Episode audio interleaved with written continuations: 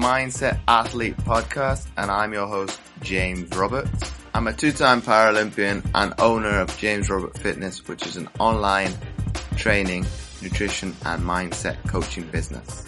First of all, I'd like to thank Lauren Williams for suggesting this quote to the show. An athlete is a mindset. It's how you prepare, think, and execute. Not because of some elite status or physical stature. Anybody can be an athlete. By Chris Harth.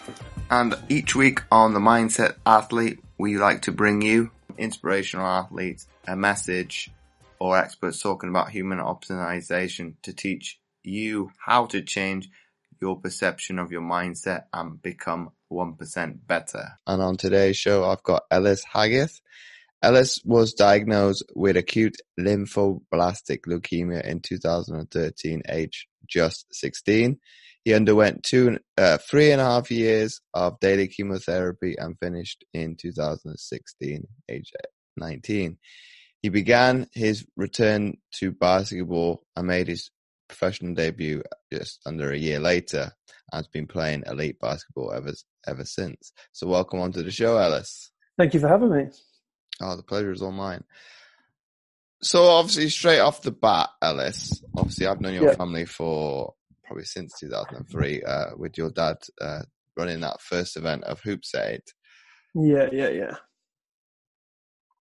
Can you give some context for the listeners of what it was like of having to deal with that disease? Because your family is quite sporty anyway. So what was it? What was it? Quite was it kind of a shock?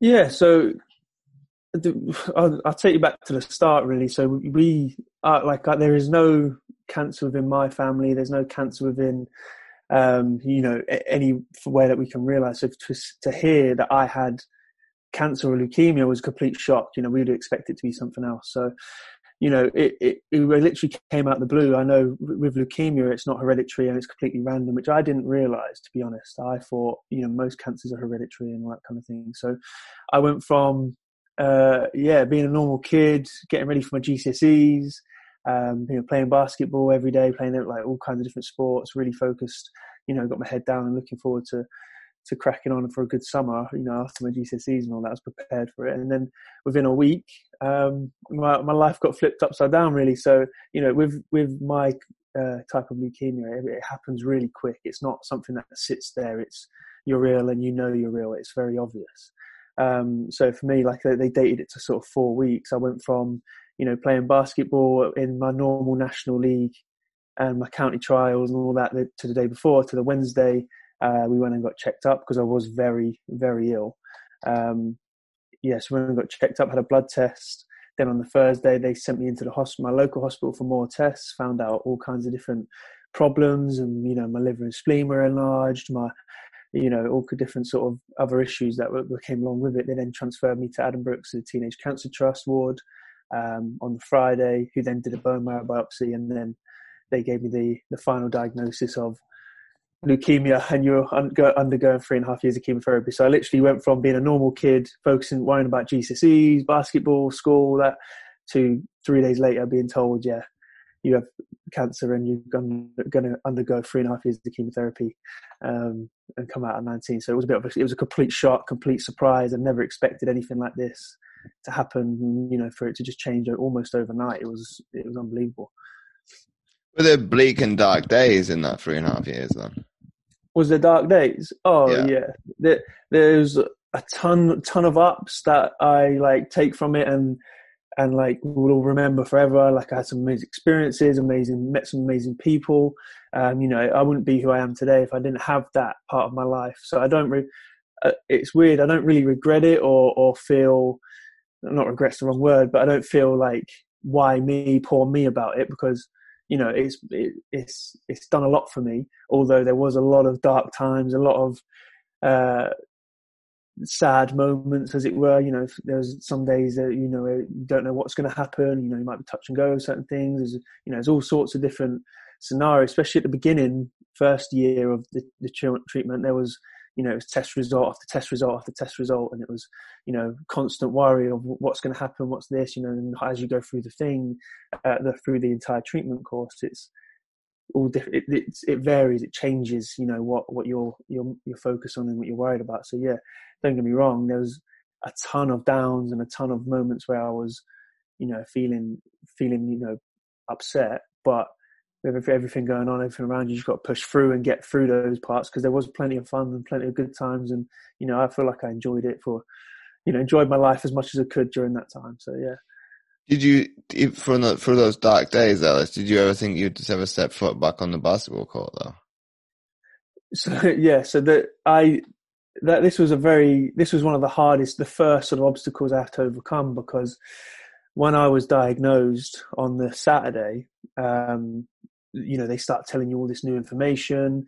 They start telling me about the drugs that I'm going to have to be taking, the chemo, the steroids, the, you know, all the anti, you know, I was on like 30 tablets a day at one point. It was getting, you know, there's a lot of stuff going in my body.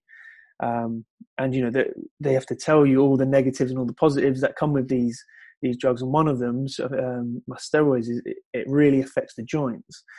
And so they said to me, they said, uh, yeah, just let you know, you have like a three in five chance of walking properly again, or never walking properly again, or something like that. Um, they just got to give you a heads up. And they said the chances are you'll never play basketball, you never walk straight properly again, let alone play basketball. And that was just something I had to come to terms with. Now I never truly believed that. I my I was a very positive kind of person just naturally, and I thought, you know what, there's still two in five chance that I'll be absolutely fine. So they said that, and then, and uh, I sort of not brushed it off, but I was like, you know what? If that's if that's what it is, that's what it is. You know, life is more important sometimes than than basketball and things like that. So that's just something I'm gonna have to come to terms with. And then as my treatment went on, I then started focusing on, um, you know, rebuilding my body and getting back to sport because as I went through my treatment, obviously I met a lot of other people during my time on uh, in in hospital, and a lot of I had a few people that had the same illness as me as me, but they finished slightly earlier, um, a few months or, or, a year earlier. So I would see their sort of post treatment um, problems, as it were, and they all were having hip replacements. They were all having joint problems. So to me, it was like, oh, this is becoming real. You know, they, you know, walking and, and basketball may not be an option. But for me, I was like, right, let's keep my head down, focus on me. My joints were fine. They were monitoring my joints really carefully. I was trying to stay as active as possible as I was allowed to because there was limits of what I could do. Um, but yeah, no, there, there was definitely a worry that I would never be able to to do any sort of sport again. Um, and uh, you know, I found myself having to find different ways of keeping my competitive spirit. You know, picking up golf, pick, going to the gym, things like that, to try and maintain my body. But yeah, it was definitely a worry for me that you know the, the chances of me playing basketball again were very slim, very slim. And you know, I don't think anyone's, not many people have have managed to get back to sport competitively at a high level um, that that I've seen. You know, there's a few people that have done it, but I was yeah. So hearing all those stories, it was definitely a worry for me to think, oh no, I might have to give up the, the sport, the game that I love. But you know, um, I try to keep up my, my head up as much as possible. And you think with your dad being heavily involved in obviously that that charity Hoops Aid, uh, be it in 2013, 15, and I think they went into into a yearly cycle. Yeah, there was a few and, in a row. Yeah, yeah, yeah. And do you think being being able to be very much involved in it from a from a spectator perspective, because obviously your brothers were able to participate in it. Do you think it still kept you close to the game that you loved? Yeah, so I was um, uh, for me during my treatment. I tried to think of things that really kept me going, like try to stay involved as much as possible. And you know, even when I finished my treatment, I couldn't quite, you know, I was rebuilding my body, so I wasn't allowed to play um, competitively yet. There was a period of time where I had to sort of just regain my muscle mass and my my baseline and all that sort of thing. So that was a period of time. I tried to just sort of involve myself as much as possible. So for me, during my treatment, I was, you know, lucky enough I was linked with the Leicester Riders and and my brother was playing up there with them, and they were very good to me as far as they said, you know, Rob Paternoster, the head coach, was like, if you want to come to the changing rooms whenever you want, let me know. Like, if there's any way you want to come watch a practice, or you know, they were very much let's keep your head focused on you know basketball and and you know as much as possible, do as much as you're allowed to do. We're here for you. They were they were very good to me like that. So they allowed me to sort of keep my enjoyment and my involvement in basketball. I was able to go watch games as much as possible. I wasn't allowed to play and compete, which was really frustrating, especially when you're watching it. Uh, you know, for me, if I watch a sport, I have to play it um, they, you know, I, I did as much as possible. I started coaching a lot. Um, I used to coach my school team. when I was still on treatment, but a bit a bit better. There was a period of time I was okay, and I could sort of get involved. So I, I used to coach the school team, things like that, just to try and keep my naturally very competitive spirit going.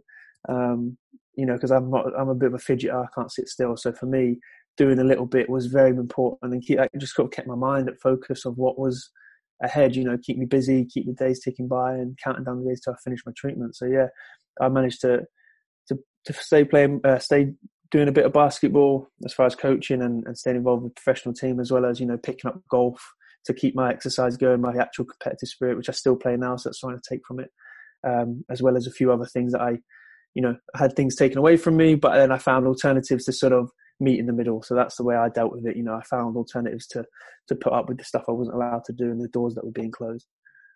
So what you see? See, you you raise a good point there, Ellis, in terms of like the fidget, fidgety and not being able to sit still.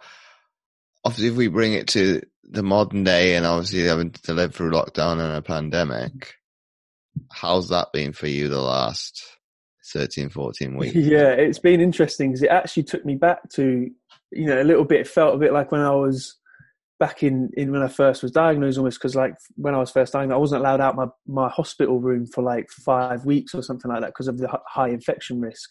Um, so I lived three and a half years of having to worry about infection my whole time. Like there was, my immune system was suppressed. That's the way they treat leukemia is they suppress your immune system for a significant period of time.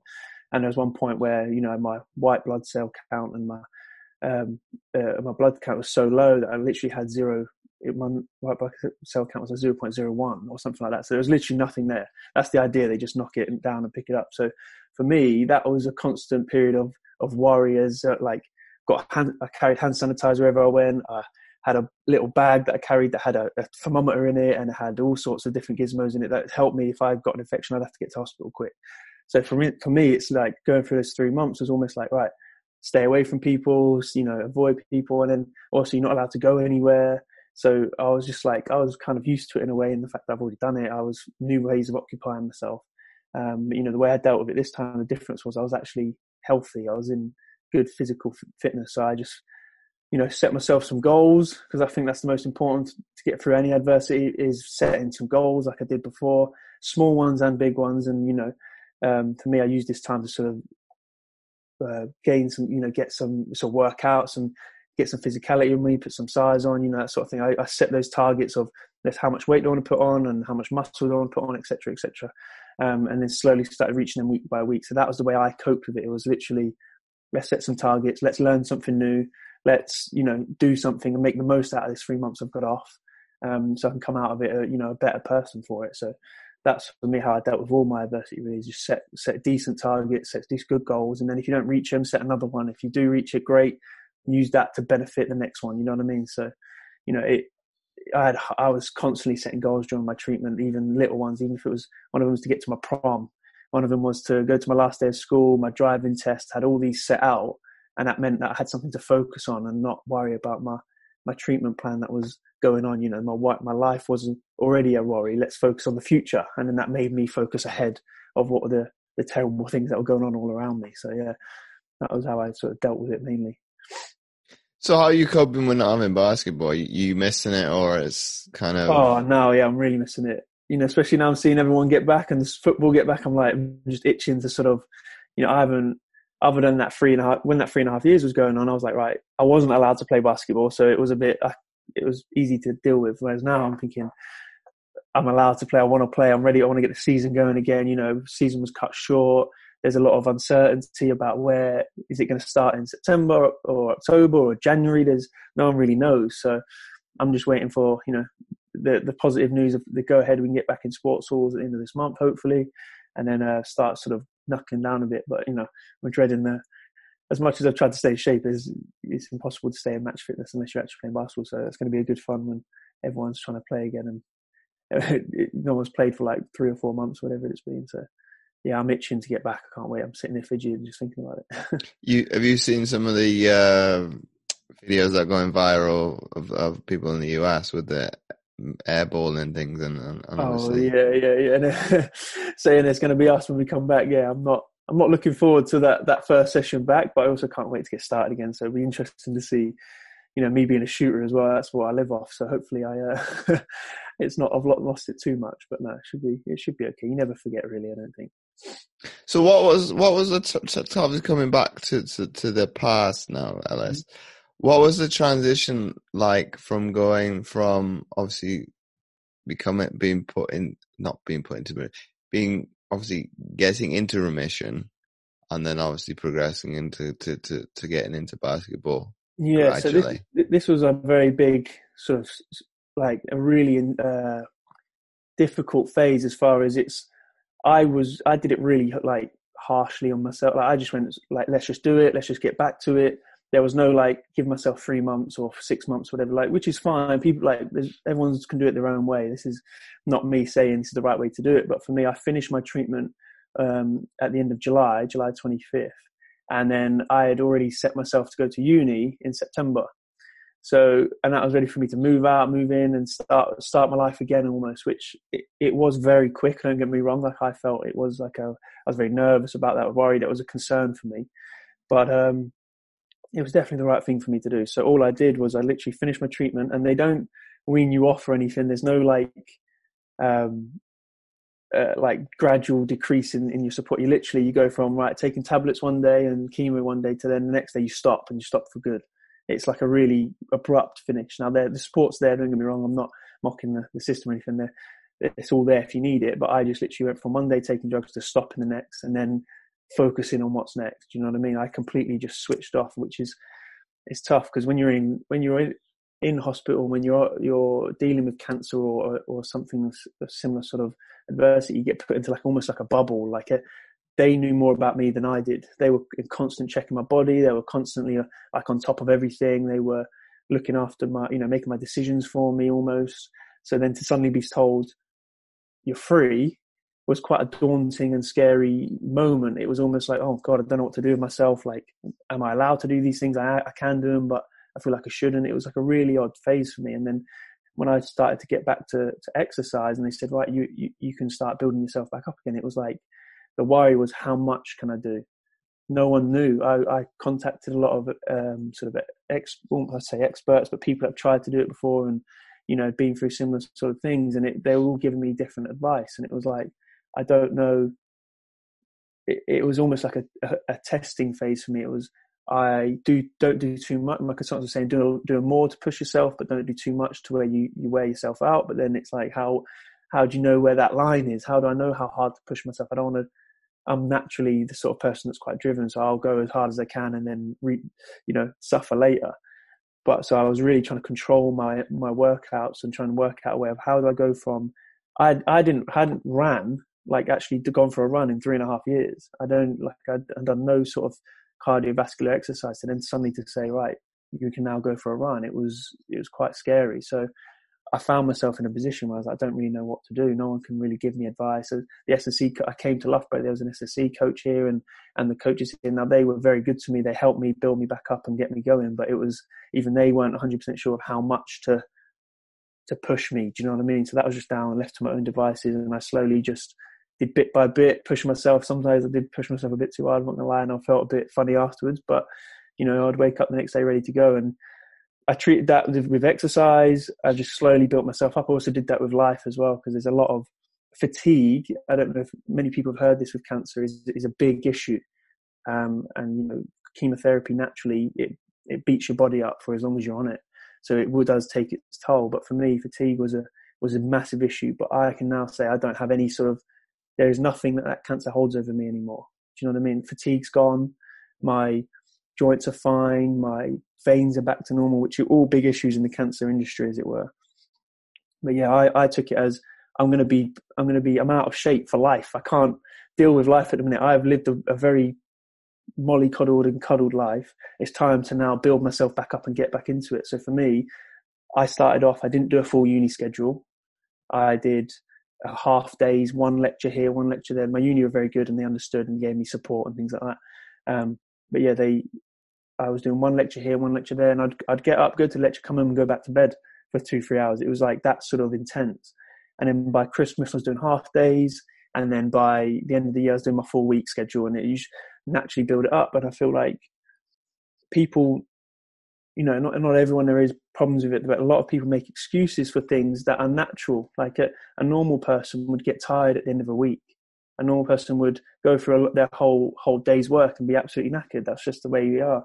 But because I had cancer, I was told I'm, I'm tired after doing a day's worth of uni. They say oh, it must be because of fatigue, and I'm like, and then I immediately was like, oh, okay, that makes sense. It makes so much sense. But actually, when you think about it, is it that or is it just I'm back to normal and I'm allowed to be tired sometimes? You know what I mean? So I I sort of took that approach to it and I was very much right. Let's just get on with life. Let's understand some things I can't do, but at the end of the day, I'm going to be able to do them in a few months' time. Just give myself some time, patience, and do it at my speed, which is obviously different to everyone else. So yeah, I naturally just took my step by step, set myself goals again. And said I'm going to be doing this by Christmas. I'm going to start going clubbing by this. These little things like uh, minor to most people, but to me they were big steps. I, I hadn't gone clubbing or gone to a nightclub since you know I was 18. I wasn't allowed to go, so I got to uni, and the first time I ever went out was at uni. So that was a big step. You know, I just took it little thing by by little thing, and then slowly by by a year's time, I was completely back to normal. Um, you know, I'm playing basketball again fully. It was quite it was quite quick to be honest. And out of curiosity, obviously for the listeners as well, what did you yeah. study? Um, so I studied um, basically business and sport management. Yeah, at Loughborough University. So it's got a fancy title to it, but that's basically what it is. What What was the plans for doing utilizing that degree then? Going going um, into the. I'll be harsh and I'll ask the question I hate, and probably most people hate in in in in the career path. Where do you see yourself with that in five years' time? or, so, or yeah, down the line after basketball? Because obviously you want to put that first. Yeah, so so for me, I'm I'm in a position where you know I'm going to try and take basketball as far as it will go. Um, I'm understanding like I, I don't know how long my body will last. I have no idea, same way everyone else doesn't. But you know, my body going through what it's been through, I'm sure it would have had some sort of toll. But for now, it's fun, so I'm going to take basketball as far as I can, enjoy it on every step of the way. Um, but at the same time, I also want to set myself up a little bit. So I'm gonna, I'm a very business orientated kind of person. So I'm looking to go into those sort of industries, but I'm also love sports. So I might try and go into a sort of find a role within business that also incorporates some sort of sporting activity as well. So that's the position I'm in now is work out basketball and then also work out exactly what sort of career path I want to take with that and sort of hopefully keep both aligned as it were. But yeah, it's, uh, I'm not 100% sure, but I'm not too worried about it. I'm just enjoying, enjoying what I, what I've got right now, and then we'll see after all this pandemic's a bit calmed down, and then go from there. Really, so yeah, I can that's a bit of a cop out answer, but well, it's I think I think everybody would give you grace with that because ultimately, obviously, tomorrow is not given, and and you've lived yeah. that anyway. But I think but enjoy don't it, know if we're coming or going uh, in terms of the world at the moment. So I think people will give you. It's not a cop out because ultimately most people aren't planning that far ahead because yeah, yeah, you you you you, you, you you you you kind of apprehensive too to think that far long term, uh, more than maybe I don't know, maybe a few months in advance at the yeah, moment. Yeah, that's definitely like that's one of the main things it's taught me is literally just enjoy yourself. Really, like um, I'm very much a person that you know there's you plan for the future. Don't get me wrong. There's don't be silly and you know, don't save for the future or anything like that. But at the same time, you know, if you want to do something, go do it. Do you know what I mean? There's no, you know, like I didn't just come to uni for my degree. I didn't. Uh, that was almost a second, you know, like I was just a bonus to the reason why I was coming. I came to uni to restart my life almost, and you know, a lot of people told me to take a year out and you know, give yourself some time. I thought, nah, let's let's just get get going, get on with it, and get back to normal as quick as possible. So that like, and then get a degree on alongside of it. So yeah, for me, it was a case of time to pick up where I left off and, and move on with your life. And because I'll never forget about it. I never, I will never like not be not be open about that big section of my life. But at the same time, I don't introduce myself as Ellis with, with I've had cancer. A lot like my uni class didn't find out I had cancer until Christmas. They had no idea, and they only I only found out because they started asking me questions, and it was like, do I lie or do I tell them the truth? And obviously, I was just telling them the truth. But by then, they knew me as Ellis, they didn't know me as Ellis. LSR, the kid that had cancer six months ago.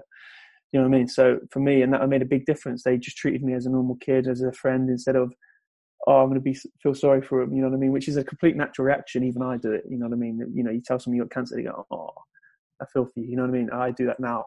So it's not it's completely natural to, to to react like that. But that's what I didn't want. I didn't want that sympathy. I really wanted to just be known as me and not my past. So yeah, that was that was you know something that's taught me is just literally do what you want to do and then work out the future as you go along. I think that's quite an important thing to do. So let me ask you this then, Ellis. Mm-hmm. Why did you pick Loughborough University? Because like you and I know, and most people who are very, very good at sport, no, I'm not going to bash Bath here, but it is got a reputation well, as being yeah, a sport yeah, yeah. a sport university. Bath's not lot, not that far behind, but to hear you to hear you speak and say, obviously, you wanted to get your life back on track.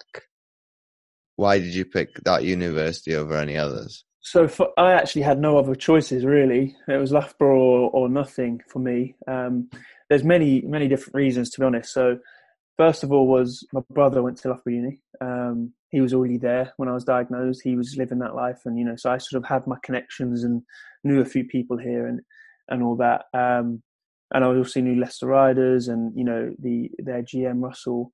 Um, I was very you know was close to have known him since I was young, and then um, Mark, the head coach, also was in touch with a little bit, and it was and Rob, the head coach of Riders. So all this sort of big uh, family was already there. Basically, I knew some of the fans of the Riders. I knew you know different things. The the uni were very um, supportive. They gave me an unconditional straight away, so that pressure was off. And you know, it was all, they were all very like almost prepared for me to come in a weird way. Um, so it was no no question. I was ready to go there. I was thinking about going to Charnwood when I was 16. Um, so that was that. You know, I was going to join that pathway anyways. That was an option for me. Um, but obviously, I stopped playing basketball. So that changed. So I was just kind of thinking right from when I was first diagnosed. My plan was to go to Loughborough. I was already set. So, you know, as soon as I could just jump back in, when I, as soon as I was diagnosed, they said, "Look, deal with your illness. We'll pick up your basketball in three years' time, and we'll fix that for you." Like there was no, they were very supportive the whole way through. And then as soon as I joined the program, they were I was put under the S&C coach, and you know I did a few sessions with Mark, and then um, my other good friend and co- coach there, Ash Cookson, he was a massive support to me, getting me back playing. He got me back in playing with his team, just a little bit, you know, monitored my, my exercise, and then finally Liam Jefferson was my final coach that jumped in and sort of took me. My first season back was under him, so yeah, it was all set. Everyone played their part, and you know, you know, I owe my basketball to to all of them really. Um, you know, because without them, I, I, don't know how quickly or if I would have got back to basketball where I have. So yeah, that was the, the facilities and everything was here. There was no question, you know, to get back to basketball, this was the place to be. Do you think? Do you do you think then that you do you owe them loyalty a little bit based on? Um, yeah, of, of course. Like I've always like it's like a family here. Um, like the environment, and if anyone came and spoke to me, regardless of my my what they've done for me or anything like that, the environment around is very family oriented. Everyone does everything, even outside of basketball. Loughborough is a very family oriented place. Um, you know, everyone feels like they know everyone. It's really it's a weird environment to be in. But no, the, I will always have the riders and and Loughborough Uni and everyone involved. Mark, Lee, and Russell, Rob, Ash, everyone. They've always played a special place in in me, in my heart, my basketball. I owe, I owe them a lot, really. So, you know, they will always have some sort of some loyalty and always, you know, I've, I've tried to help out as much as possible already through coaching and and sort of awareness and things like that. So yeah, they will always have some sort of special place in my heart, you know, if that makes sense. Do you see? Do you see yourself staying at that one club? Be like a more like a footballer and, and okay of old, obviously uh, nowadays that doesn't exist. But be it mm. staying at one club. For... Not necessarily. Not not not. That's not really because that's hard to do, and especially with us. You know, uni finishes, then you've got you know, and then I've got my sort of horizons above me. So I wouldn't say I necessarily need to stay at one one place or anything like that. Like I, am already moving about a little bit, um, but I'll always have a loyalty towards the right. Like I'll always help the riders, no matter who I play for.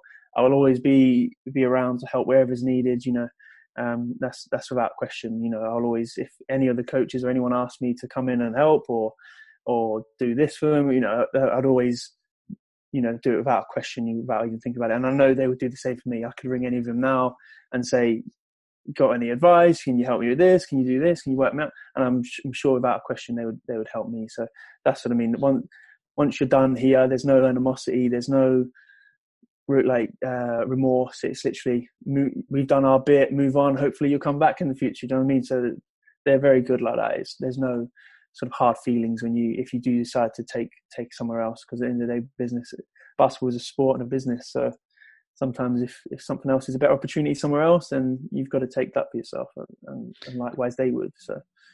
And do you think the the coming back to the point that I that I mentioned before, you know, the loyalty, the integrity, mm-hmm. is that something that is obviously to the root cause and very much of what you've learned from your your father and obviously your mother?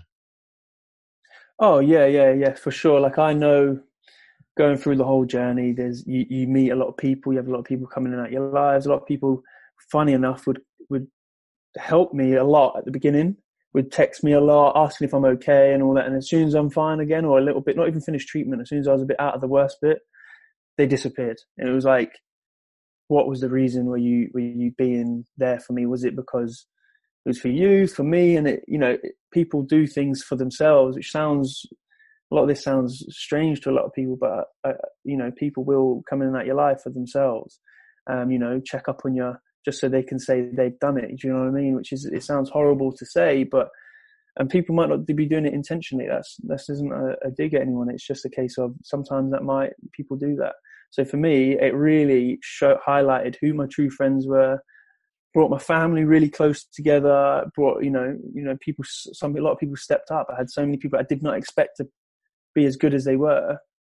Really step up and make a big toll in my life and real difference to me physically, mentally, um, you know, because all these challenges were coming and, you know, they really helped me take pressure off.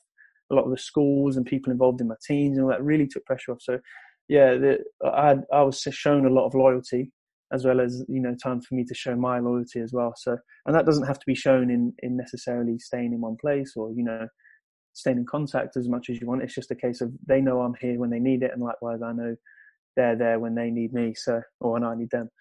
So yeah, that's that for me is is what this loyalty is all about. You don't need to necessarily be in touch with them twenty four seven, but when when crisis hits, you know who's who will step up and help you. And then obviously coming back to to the to the uh, of you now being in elite basketball, did you think in your wildest dreams you'd ever get to that, being oh, from no. where you were three and a half years ago? So for me, it was like I I had the dreams of playing professional basketball when I was a kid, as most young athletes have their professional dream. And I was put on a position where they were telling me all these things about me and the possibility of me not walking and all this sort of stuff. And for me, I was just grateful to be able to pick a basketball back up again. To be honest, um, you know, whether that be at, at just shooting around on my own to local league level or anything, just to really be able to to, to compete again was was sort of the goal and then as I as I started uh, building myself up, and you know, after my first season went by and all this sort of stuff, and I started feeling good, and it all just started flowing back a little bit, and you know, my body started feeling stronger, and let um, I wasn't as fatigued as all the time, and you know, I could then set new goals, and I was like, oh wait, I can actually still play a little bit. I've still, I might have taken four years, like I went four years or whatever it was, three and a half years without touching a basketball. I was thinking, oh, it's not going to be there. I have no hope. But actually, once I got into it, it started flowing back. My mind was still focused on the game. IQ was still there. Um, it was just a case of catching my body up now. It was like, it was a weird sensation. My mind was thinking one thing, but my body couldn't do it. Um, it was, it was really odd. Like I couldn't keep up. But then slowly, as my body got stronger and stronger, I started competing and I was playing in the second team, my first sort of half a year, year.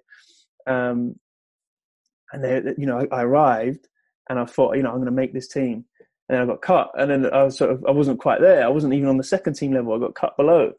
Um, and I was like, oh god, you know, that was another hit. And I was like, no, this is right. This is just a stepping stone. Playing at that level, getting good minutes and things like that. And then by by Christmas, so a couple months, he then brought me back up and was like, all right, you're ready to go. And then he stuck with me and was coaching. This is this was Liam. He was sort of coaching me through it, like sort of almost on a personal basis. He would pull me aside and help me out. Um, and you know, before by the end of that year, I was ready to go. And you know, made made a debut for the Riders, and it was all like it, it just sort of clicked into gear, and it kept going and going and building and strength by strength. And then by the end of that year, Mark, the first team coach, was like, "Right, yeah, you're coming in," um, and then I was in preseason ready to go. So it was literally this space of a year. I just was caught up in a rapid time. It was I was not expect. I had no idea. I thought it'd take me two, three years to get to any sort of decent level, but actually, it took me you know three, four, five, six months of playing competitive basketball to really for it all to sort of funnel back in. It was, it was oh, even I was shocked it was that quick. But you know, with all the S&C and all that, my body did catch up pretty quickly. And it, to be honest, it still is catching up, but it's at a level now where I'm, I can compete and enjoy my basketball at a high level, which was, which was amazing, really. And I just, it just keeps me optimistic about what's coming next in the future if I keep going the way I'm going. Do you know what I mean? And do you think having overcome adversity as you have done, has set you up nicely to deal with the professionalism of basketball because oh, that's, not, that's nothing compared to life. Yeah, professional sport, elite level sport, um, sport in general, to be honest, is pretty brutal. Um, if you play in an adult level um, above sort of the fun leagues, you're going to be facing some sort of disappointment, some sort of adversity. And it, it could be any level. It could be losing a cup final. It could be getting cut from a team. It could be not playing in as many minutes as you want, or anything like that um, which in my journey I had to face a lot of. There was, you know, was tons of I had to sort of earn my my stripes, as it were. Um, so for me, it was having been, you know, learning how to deal with the adversity in the past, um, and that is, I do think it's a it's a skill almost to sort of understand that, you know, this is this is not good at the moment, but there, you know, you you've got to be strong through it and build you through it and as I went through my treatment, I got much better and better at that. You know, there was things would come and I'd be like, oh, that's that's not good. But then, wait, hold on, calm down, focus. What can we do to fix it? So for me, it was a case of take the adversity on, don't let it define you, and you've got to then work out a way of overcoming it. Because for me, like every negative has a positive, you just have to find it somewhere. And for me, it was a case of, right, what's the problem? How are we going to fix it? Not what's the problem? Poor me this is my problem and telling everyone that it was right let's let's fix it. You know when i was diagnosed it was i sat down he told me this is what you've got this is your treatment plan have you got any questions? I said not really when do we start? And then that was it you know it was this is how we get this is the problem this is how we're going to fix it and when are we going to start fixing it? Was that that was literally the only. there was no tears involved when i was diagnosed. It was really a weird situation. It was like really abrupt and it was yeah it was like if you have any questions let me know but i didn't. It was this is a problem. You, let's go fix it. Do you think that's because of an athletic mindset that you have, and, and, and to give some, some yes. context to others? Do you think because you're thinking more on logic versus emotion, you're obviously see, more. Yeah, see, this is actually, a lot of, oh, let's get to the let's get yeah. to the let's get to the outcome and the result. Yeah, see, this is the the interest. So my consultants and, and nurses and people that are closely involved in my treatment were very in, interested in my approach. My approach to the whole thing was completely different to anyone they've ever seen. I was very like weirdly optimistic. Like they'd come and give me something, I'd thank them for it. They would tell me this is you know you have a one in so chance of this happening. I'm like all right then, but you know I probably it probably won't. You know what I mean? Like it was. everyone would comment on it, and that was just a natural thing for me, um, which is obviously just a natural. Like that wasn't just sport that helped that, but for me, definitely because I grew up playing sport, and I was playing to quite a high level before my my illness. And you know, I've been training every day. I had, you know, quite you know not brutal coaches, but coaches that taught you to be thick skinned and and you know don't let don't be too soft almost, which is is quite a, a hard thing to do. But you know that really did show me that you know you've got to push through certain things and you've got to fight for it and it, you know it, you've got to set yourself targets you know that was a sporting mentality that was taking me from you know, this is what I want in sport. You know, this is what my targets are. I want to be a, you know, when you're kids, you want to be an NBA player. You want to be a, a professional athlete. You want this, and you've got all these big. You want to go to America, all these big dreams, and that is that's what like athlete most kids have, and that's what you've got to really keep going. Is when I, although bus was taken away from me, I've then got to think, right, what do I want? What do I want out of life? What do, do you know what I mean? It was, and that was again naturally from my athletic point of view, and you know, throughout my treatment, I was always trying to stay as fit as possible. I was on the exercise bike that they said was never used. There's an exercise bike on the hospital in the hospital. It's never used. I was the first person. It was open a year, and then no one touched it. And I was like, why not? I'm being told what to do to fix it. I said to them, what do I? What what will benefit me? And they said a little bit of exercise, keep moving, take your drugs. Because funny enough, getting kids, getting teenagers and, and people to take their to drugs is apparently a really difficult thing to do, which I was absolutely shocked at. Like I never missed a tablet. I never. I was very regimented with my with my life. Um, they had to measure my water intake, so I marked down every cup of water I had um, on a bit of paper, so they knew exactly what was going in and out of my body. Um, you know, it was very structured, and that was, I think, solely from my basketball. I was told something, and I went out and did it. Do you know what I mean? Um, which which is a very even they were shocked at how structured they were. They had a physio come into my room. I asked for a physio to come and help me out with some bed exercises and things like that. So, you know, that really helped me structure my life. I naturally structured my life. and naturally focused and took it really seriously. Although, um, you know, that that was sort of just drilled into me from when I was a kid because I've been playing sport since as long as I can remember. So that that's what they were most focused on was where have I got this mentality from? Why am I doing so well? Because I did in in my like I did breeze through it as much as possible. I didn't really have too many complications as far as you know reacting to drugs or anything to do with my Hickman line that I had in my chest or anything like that. It was um, you know I managed to sort of breeze through it, and I'm a strong believer of a mind over matter. For me, if it, it your mind has so much control over your body, I think that if you are negative about it, then you know the it can have negative effects on your body, and that's just something I believe in. You know, if you stay positive and you can get more positive results, it's like sending positive messages out to the air almost. So that's that's what I, I have a strong belief in that, and I think that's part of the reason why I did so well was I was very positive about the whole situation.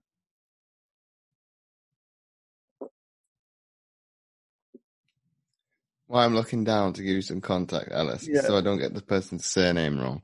Um, and, and to give some context, obviously, what you said, and to be able to relate it back to another episode I did with, um, obviously, Plymouth Raiders, uh, what's his job title? Sports therapist, Elliot Cockrell. Mm-hmm. Yeah. What he was relating to when he worked with, obviously, his guys down there in the southeast who you've gone up against, uh, over the season, up until lockdown if he put a exercise to get them to do in the gym and could show the guys the tangibles from a performance standpoint, they bought in. So where you're coming from that the health professionals were very surprised is you're looking at it performance perspective. Yeah. If these yeah. are the tangibles I need to do to get me to get better, yeah. What do I need to do? Yeah, it, it's completely that, and you don't realize because I'm I've grown up in the sporting bubble and the mentality. If there's an injury, most people will get on and do the thing, the rehab and the and the and the, the things that come with it, the uh, the icing or the or whatever it is. Um, they'll they'll get on and do it because they know this is what they need to do to get back on court or get back on the pitch or whatever the the sport is. But you go out into the real world and you realize people don't have that mindset it, you, you sort of have a, I had a big culture shock and I was thinking my mindset is completely different to all these other people, all these other teenagers. And that is because I've grown up in an environment where you're, you're, you're drilled and said, do you want to be the best you can be? Yes or no? Do you want to be a professional athlete? Yes or no? You know, if the answer is yes, this is what you've got to do. This is what you've got to, this is, you know, my, my dad sat me down when I was about 12, 13 and said, what do you want to be? You I said, professional athlete and he said um, you've got to pick a sport soon because you've got to start focusing and knuckling down and really grafting at that craft to become an elite athlete because there's only a small percentage of people that can reach the top. And those small percentage are the ones that work the hardest. It's as simple as that. Everyone's everyone gets to a point where talent takes you so far and it's down to who can put the most work in. And it happens it's the same in life you know you get to the top of a big business because you put, put the work in. And you don't realize the difference until you get into a scenario where I almost laughed at my doctor because he asked me if I was going to take my drugs. I was like, wait, hold on, my life's at risk, and I'm not going to take my chemotherapy. Like, it, to me, it was just, it was like ridiculous. I was like, what is, is seriously people not going to take drugs and put risk their life? And they're like, yeah, it's the same way if you go on antibiotics. Ninety percent of people probably don't finish the course they're given, and I'm just like, but the doctor's giving you the course of seven days, ten days, but they think, oh, I'm going to stop it on on a Friday, or you know, I don't need the extra two days. I feel okay. There's you know, there's a reason why you've been given all this treatment. That, all that treatment for me, that's just black and white. I, I just can't see anything. I'm being told by a professional, by an expert, what to do. I'm going to do it. There's no. I'm not going to try and question it. You know what I mean? I'll find out why, but you've got to really like it's the same with everything for me. And it's I even had people come to you know I spent the first sort of few months I didn't want to meet anyone. I didn't want to talk to any other teenagers. I didn't want any other kids. And people were getting funny with me, like, why are you not why are you not interacting with other people in a similar position? Do you not want to like share your story and things like that? And I, at the time, I was like, no, because they all they do is feed me negative information. They say, oh, I had this problem. Oh, I had that drug once, and it nearly my arm nearly fell off. I don't know, uh, whatever it is. You know what I mean? Uh, there are a lot of Hickman lines that people used to say they had problems, which was a big line that goes into sort of your heart, I think, and it comes. They said people told me they used to pull it out in their sleep, and I was like, I don't want to know none of this. Like, if I don't know about it, I don't think about it. So. Um, you know, I, I've really struggled. So I just said I'll avoid all contact with other people. I want to stay in my own zone. I want to stay in my focus and deal with this myself. Do you know what I mean? I want to focus on myself and don't want anyone to sort of distract me from my from my goal really, which was to get healthy and strong again. So, and then when when I got after the first year and I got a bit healthier and I was sort of over the worst of it, then I started interacting with people and started making friends. And you know, I did enjoy my did enjoy my time with them. And because I was over the worst of it, I didn't really didn't really affect me mentally. Um, and they were telling me all sorts of things that I didn't want to know. But half of it had a solution. This was the problem I had was a lot of them said, "Oh, my veins are bad. My vein, you know, which naturally your your I think your your veins thin or something. It's all confusing, but um, the chemo obviously takes a toll on your body." And I said, "Why? Why are you?" Um, they're, sorry, they're moaning about their veins. I said, "I had the worst veins ever. It took them like six, seven attempts to get a cannula in once because they couldn't see any veins. And but now mine are better than they were before." And I said to them, "All it took was me to go to the gym. I just went to the gym for for six six weeks or so." And they popped back out again and they're back to normal. It's because I wasn't doing it, partly because I wasn't doing any exercise was part of the reason. And they said, Oh, I tried to go to the gym, I've done that, you know, that didn't work. But they went to the gym once and it's not that's not part of the you know the thing. They people like the sympathy and I think you've got to really if you want some results out of something, if you want your veins back, you've got to start you've got to set yourself a program, set yourself a goal and stick to it. But that's a very hard thing for people to do um, that don't have this mindset of getting what they want to get to where they want to get to. Do you know what I mean? And something something that they don't necessarily love to do. Okay. I was debating whether or not to put this in or not, but I'll, I'll based on what you, you are go, going with, I'll, Go I'll, I'll do it. Obviously, we've got bullying in in sport come come to light in British gymnastics. Yeah. Obviously, it's your opinion, and you're entitled to that, and I respect that. What What is your take on bullying in sport, um, and, and, do you deem it? Obviously, it's a grey area, and, and I, I won't dis, dis, dis, dispute that. Yeah. So, eh, yeah, it's it's a tough one, really, because at the end of the day, sport is a business. Um, you know, especially elite level sport, you need to get results at the end of the day. You need performances out of your team, out of your individual, out of whatever the sport may be. So at the end of the, at some in some situations, yes, the coach uh, or the trainer needs to be a bit harsh, a bit brutal on their athletes to get the best out of them. Now, there's many times where I'm like, oh, I can't be bothered to do my bleep test or whatever, you know, and then it's down to someone to sort of encourage, you know, get you doing it. Now that could be seen to a lot of normal people as bullying because I don't want to do something, but I'm being made to do it. So to someone that's not in my environment and is not used to the, the, the competitiveness and the toughness of elite sport, that does appear to be bullying. However, it, in the other, you know, if I'm getting, you know, mistreated to someone else on my team unfairly, that then you might have an argument to do with that. Like that, you know, you don't want someone picking on you based on non-performance related issues, if that makes sense. A lot of a lot of coaches will have favourites and naturally will gravitate towards people and treat people different, but not based on performance. That's where the grey area I think lies. Is you don't want to be treated differently based on something that isn't related to your sport, if that makes sense. Like, you know, some coaches have different takes on it. Some people will take things differently, and I think it's down to the coach to understand your athlete. For one, is some athletes will not respond well to getting shouted at whereas they will respond really well to a bit of encouragement, a bit of you know constructive criticism. Likewise, someone will react well to getting shouted at and the head blown off. So yeah, it's it is a it's that hazy area of what is okay as far as to get the best out of your team and your performance because at the end of the day it's their job as well. They're you know it's a coach's the coach doesn't get results they get sacked and that's not always down to them. Which is so they're in a they're in a harsh environment themselves, and so they're put under pressure to get results, and it's all a big spiral. I think so. Yeah, it, it is a tricky one, but it's one that will always be, I think, hovering around when elite sport is is, is involved. Do you also think that because gymnastics is one of the sports that's obviously weight is mm. a, an issue? Um, obviously, I was surprised to hear a male gymnast say that he was talked about his weight, but I think and I had a spoke to one of the for former rowers who's a full-time Olympian, and we didn't bring it up. But obviously, I discussed with him off air, and I'll bring it into the show mm. uh, for this one because it needs to be said.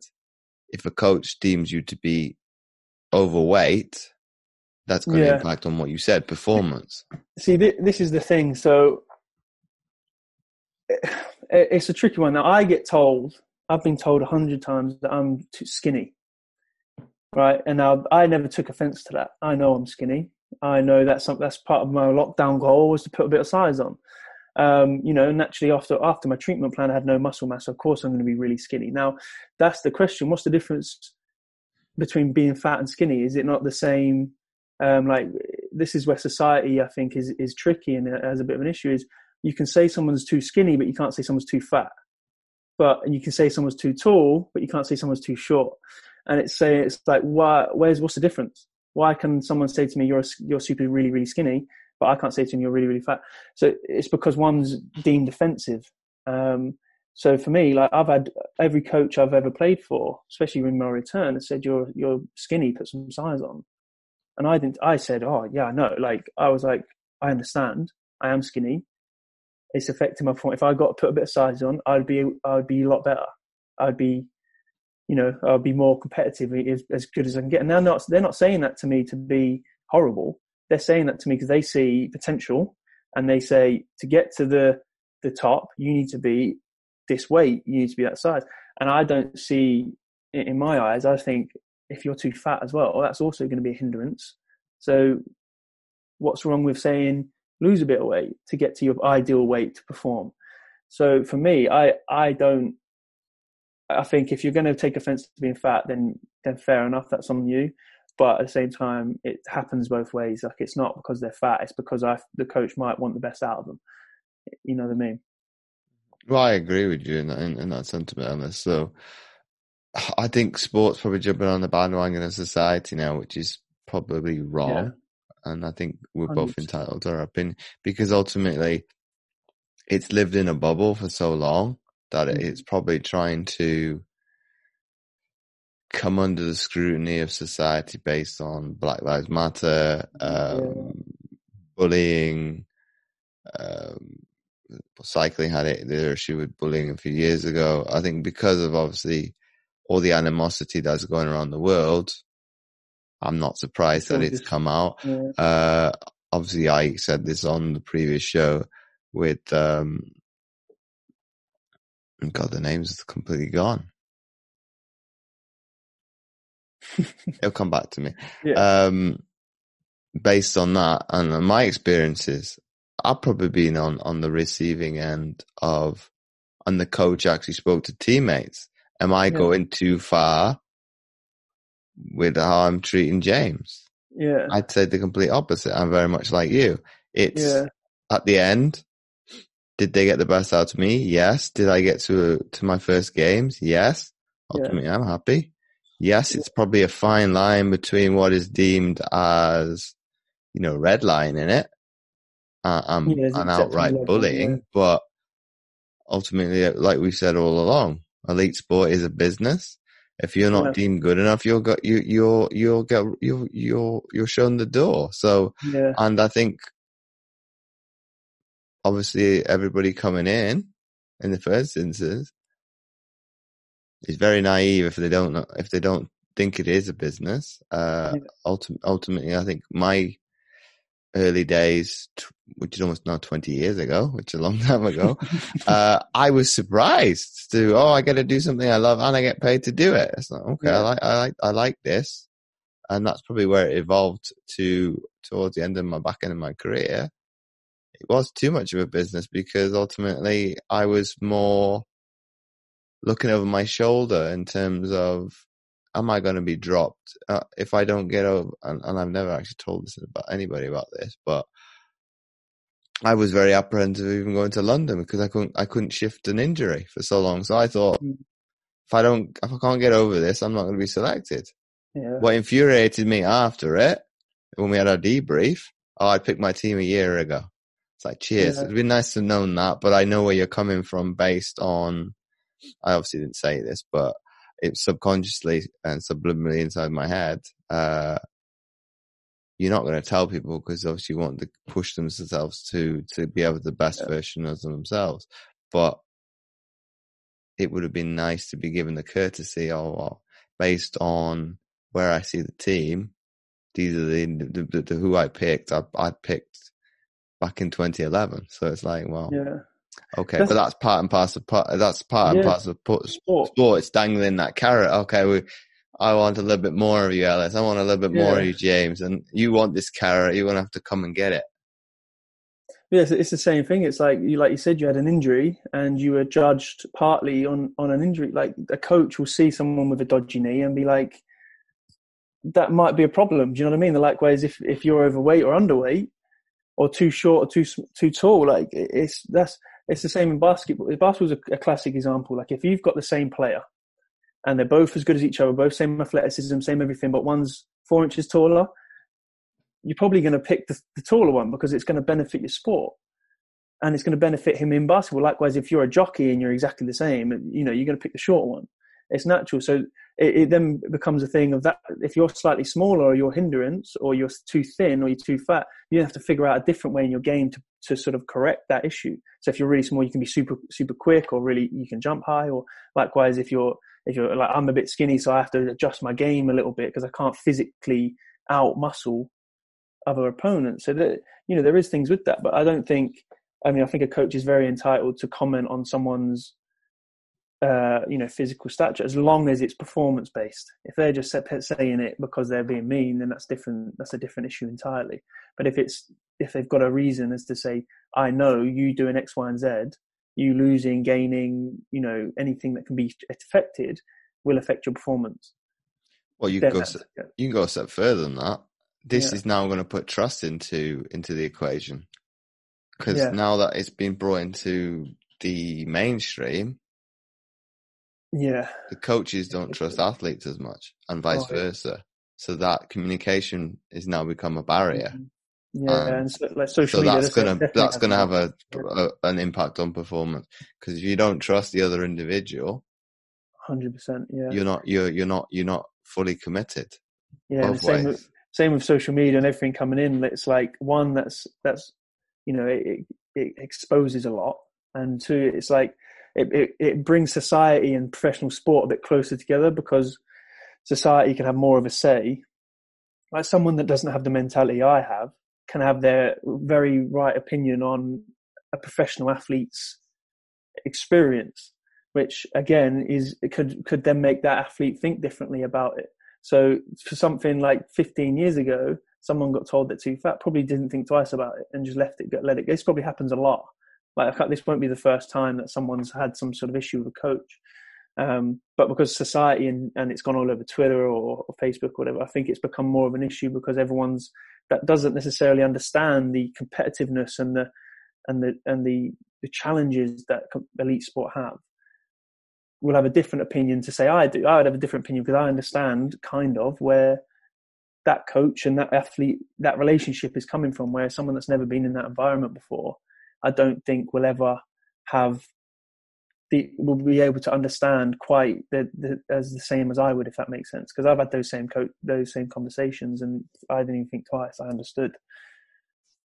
Well, it's it's a difficult one because ultimately, what is discussed behind closed doors, you should stay, or, or, or within uh, the confines of that sport. Yeah, normally didn't see the light of day. Uh, it comes back to my point with the trust. Yeah. Um, it, it's going to be probably very difficult to for for coaches to trust athletes that you know that conversation I've had with you. Mm-hmm. Is it going to now go on social media after the fact yeah. because of you've not been? Uh, you've got to obviously tread lightly with Generation Z because mm. obviously I'm not going to generalize it some obviously get their hurt, their feelings hurt because mm. they're not maybe well your generation before that, but you're not as thick skinned, maybe not being brought up with as much resiliency because of generational things that you, your family has seen. My family been World War Two. So I think I'm probably yeah. thick skinned because you were taught, they were taught back in those days yeah. to internalize their feelings. You get on with, and I've had to evolve that way to, okay, it's all right to, to feel a certain way and to be okay with frustration, sadness, yeah. and because ultimately we're not robots. And I think, yeah. uh, I think on the other hand as well with the athletes, we're not we're not robots that we mm. can perform at the yeah. same that's the same uh, perspective of entertainment on, uh, on every day. We're gonna have our good and bad days like everybody else, and I think social media has allowed. Mm. Well, more you because I've retired, uh, to be able to express yourself, good, bad, or indifferent, and people get to see the human aspect to the athlete versus well, got gone the era of I want to see you, but I don't want to hear what you have to say. Uh, you, yeah. you, you, you, you operate in that field. I don't want to know what happens outside it. And then obviously the, the point that I'm making with this, and this is a conversation I had with a sports psychologist a few couple of weeks ago of the Alan, Allen Iverson what uh comment, you know, that went viral. Yeah, yeah. We're talking about practice. practice. Yeah, yeah, yeah.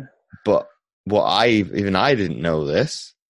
He lost his friend the day before, so it gives a different perspective mm. and different connotation to that video clip now. Because yeah. ultimately, people will jump on the bandwagon that you show up for games, but you don't care about practice. But yeah. be it now that you've lost somebody that was close to you, and we're talking about practice, which yeah. is is kind of is neither here neither there in the context of life. That's mm. this is really irrelevant now. Yeah, it's a different life. conversation. Yeah, yeah, yeah, hundred percent. It's the same. It that's that is like again, social media has its benefits. Like back in those days, he could have expressed it. You know, he could have made a statement. It could have been a bit different. But also, I think going back to your point earlier, I think if if the, if social media's got such a toll, you don't want coaches you know, could it be seen, put it on the other foot? You don't want coaches not telling you something because they're concerned about the the backlash. Like you don't want a coach hindering someone's performance because they don't want it to be seen and deemed as they're horrible. Like eh, you put it, there is a very fine line. As you know, if he says that to someone else, they might take it on the chin. Whereas he says it to you, it's a different story. So it's like, you know, I would say I wouldn't want my coach feeling pressured to of what they're going to tell me. I want to be just completely honest. I want to know the, the truth, everything, whether it's harsh, whether I'm going to get hurt by it, I don't care. I want to know the truth of what's going to make me better. And you don't want coaches being worrying about how they're going to address a team. You don't want, you know, some coaches are quite, you know, especially in basketball, they're quite aggressive, not aggressive, but they're like shouty and they're, they're loud. And now with video, like people, if people are filming that, that might be taken the wrong way. But to us, that's just getting the best out of us and the best out of his players. So, you know, it's a different world now. And I just think I I think people should understand a little bit within reason that you know I can take I would I would take all that on the chin. Someone could shout at me and tell me because I just know deep down they've just got my best interests at heart. Really, it's not. I, well, I think I could go a step further than that, Ellis. Be it the athlete either has to com- compartmentalize better or has yeah. to acquire that skill because ultimately athletes will talk about, you know, crossing the white line, then they become a different person. Yeah. Uh, obviously, maybe the, the current crop of athletes need to maybe reinvent themselves and acquire that skill. Obviously, they're not losing a, a, a sense of themselves because I, I assume basketball is not your identity. Sport, mm. for all the sports I've done, is not my identity. Obviously, the ones that have that problem when obviously they leave a sport and they have to refine themselves, that's difficult because they've got so so totally obsessed with that game that they don't yeah, know anything. It's yeah. more fo- footballers will be probably the, the, the one good for that argument because they, that's all they've ever known. Yeah. Yeah, but it's not. It's not. it's not. The, this sport does not define you. Uh, ultimately, yeah. uh, I play basketball now, obviously with the wheelchair version of the game. People ask me, "Do you miss the game?" No, obviously you mm. you you're the other side of the of the of the of the pendulum uh, that you are, but I may probably be able to to to um, separate myself from the sport because ultimately, what we real really all miss is the people and the, obviously yeah. having a proper conversation, proper game, uh, testing ourselves against that, those individuals. That's what we miss. We miss the social interaction. Yeah. Uh, yeah. so it's, so it's, so it's given the people, well, you need to compartmentalize between you as the athlete and you outside of sport, but it's still the same person and you're able to take criticism because ultimately that's what it is positive criticism at the end of the day yeah. because like you say it's, it's, coming back to making you better and you obviously got to take the ego away because that's what's probably um, stopping you taking it on the chin and because so coaches would say to me back in the day which James is going to turn up? I never took that offensively. It, it, it's a point. It's like well that's a good question. Don't know. Which is for me to probably be a little bit better as to well what which area of stimulus do I need to get into to get the yeah. best out of myself? Then they know, know what you need to bring. Yeah, that normally the coaches have been there, done that, and they know what is required to to get. Oh, to loads of coaches know how to push my yeah. buttons. Uh, uh, obviously, with basketball now, my head coach has been there and done it as well. So he said to me point blank, I can push your buttons, James, because you you're you're not going to push back. You've been yeah. you've been at the highest end of sports, like I have. I know you mentally can take it. Yeah. Should I? Should I?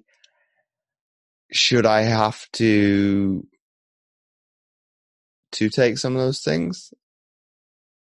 Yes. No. Maybe. Depend depends on depends on where good, you're at. I think emotionally. Yeah, that's a very good point as well. Is the fact that when I think a lot of the, these conversations get sprung about, about is because your role in a team, especially in team sports, is different.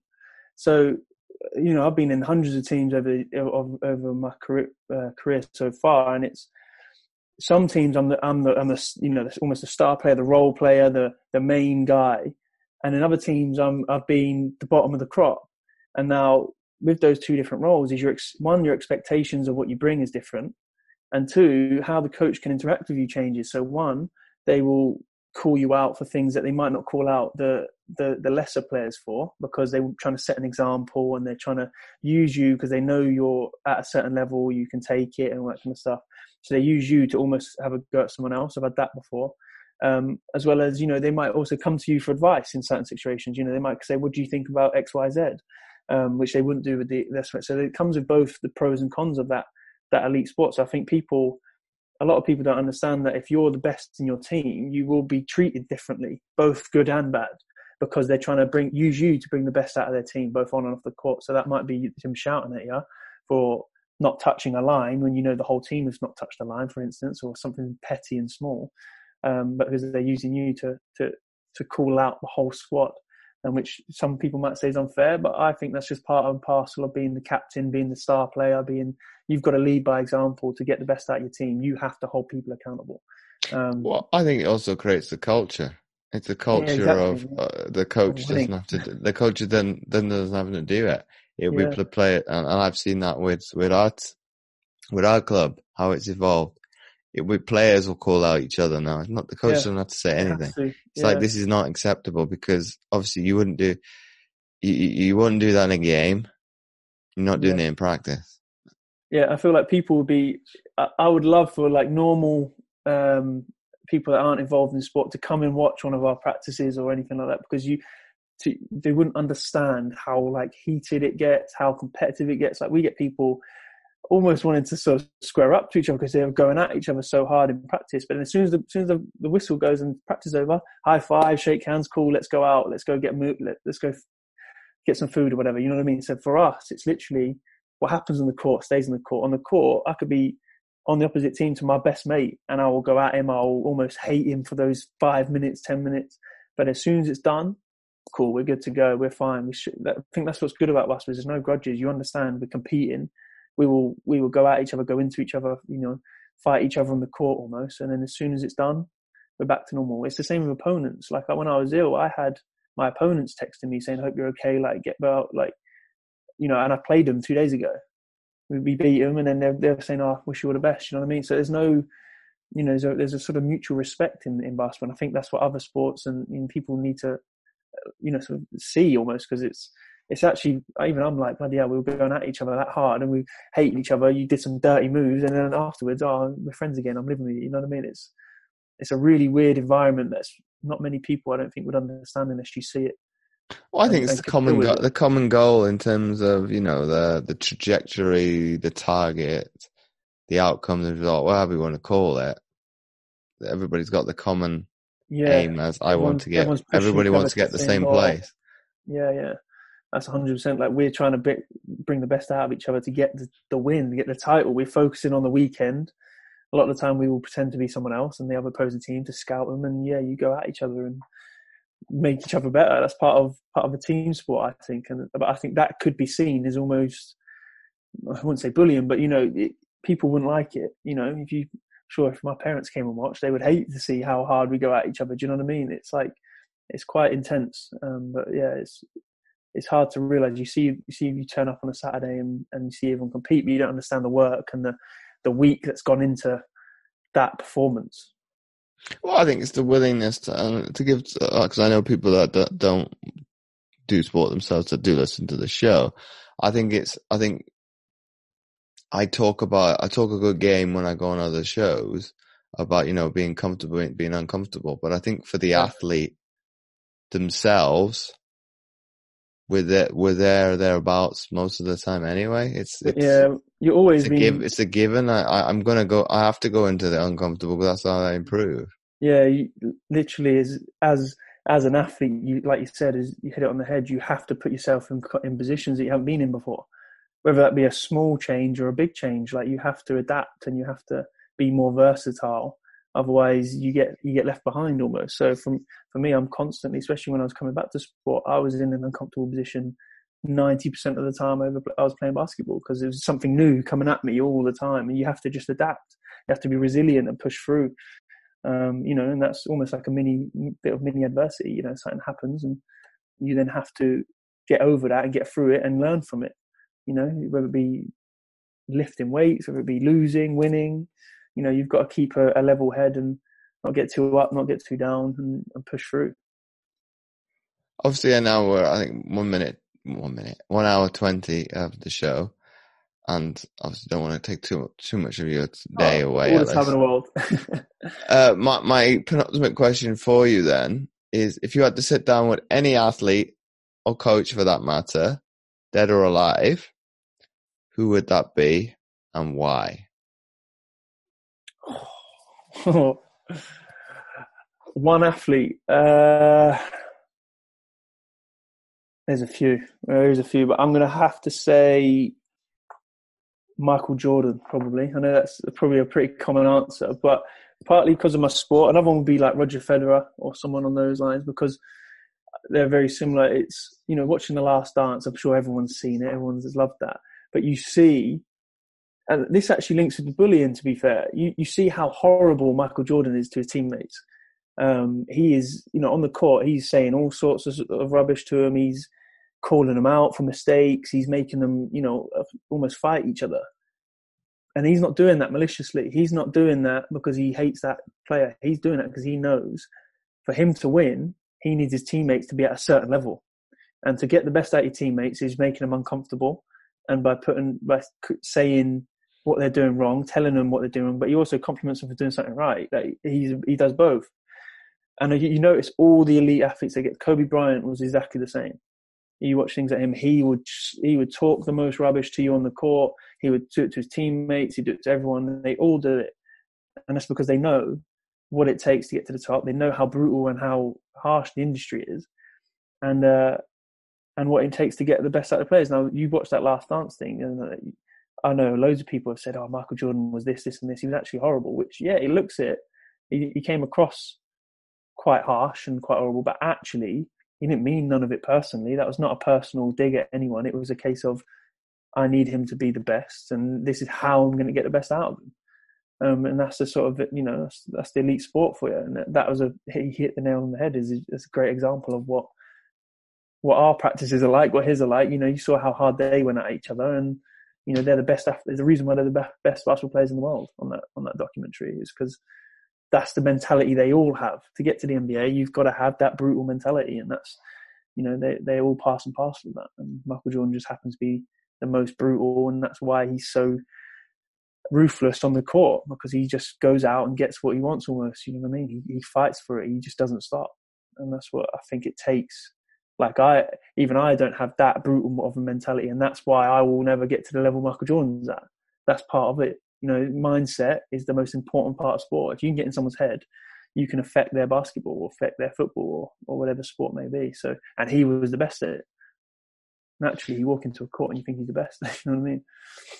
And my last, my last question before we wrap up the episode is if you had to summarize now what we've been speaking about into one sentence for people to take away, what would that be? One sentence, oh, there's a few. Uh, one that I always live by really is, you know, everyone will face adversity at some point in your life if they've not already they've not already had it or they will have it you know naturally no matter what level it may be it might be a, as, as hard as cancer or, or death or something along those lines, or it might be something small like a failed test result or or a loss of basketball. But yeah, so everyone will face adversity in their life, but it's just how do you deal with it, which is what defines you. So like, do you let it become you and let the adversity become your personality, your identity, or do you overcome it and push through and remain Ellis or or James or whoever you are? So for me, that's like almost like a little motto I live by: don't let adversity define who you are make sure you are you, and then adversity gets comes and goes throughout your whole life. I've not. I'll have many more pieces of adversity come in my life, and I also have many up and, and joy point, points in my life as well. So it's just you know staying level, staying Ellis, and then uh, letting the good and the bad come come and go as as as I move through life. You know what I mean? As deep as that sounds. so once again, Ellis, thanks again for coming on the Mindset Athlete podcast. Oh, the, pleasure, the pleasure's been all, my, all mine. If you like this episode, please do share it with your friends and do let Ellis and I know what you thought of the episode by tagging us over on Instagram at Ellis Haggith. So that's E L L I S H A G G I T H and as usual at James O or Roberts 11 and again I'll spell that out for you that's J A M E S the letter O R O B E R T S and the number 11 and again you can do the same on Twitter and Facebook and in addition if you had any follow-up question don't hesitate to shoot them over as well and finally don't forget to check his Instagram out and I'll say that again. It's Ellis Haggith. So that's E L L I S H A G G I T H. And as always, do check out my free content at fitamputee.co.uk and click on the tab resources. But not forgetting, I've also started a new Facebook group and no longer new, especially for the podcast, which you can find by typing in the mindset athlete. And last but not least, and not forgetting, I've also rebranded my other Facebook group to AIM 24 7 Fat Loss Support Group. So come check that out and join the AIM tribe. The links will be in the description. You can find all the show notes at mindsetgame.libsyn.com under the category General. So once again, thanks for listening and I'll catch you next week for another episode of the Mindset Athlete Podcast.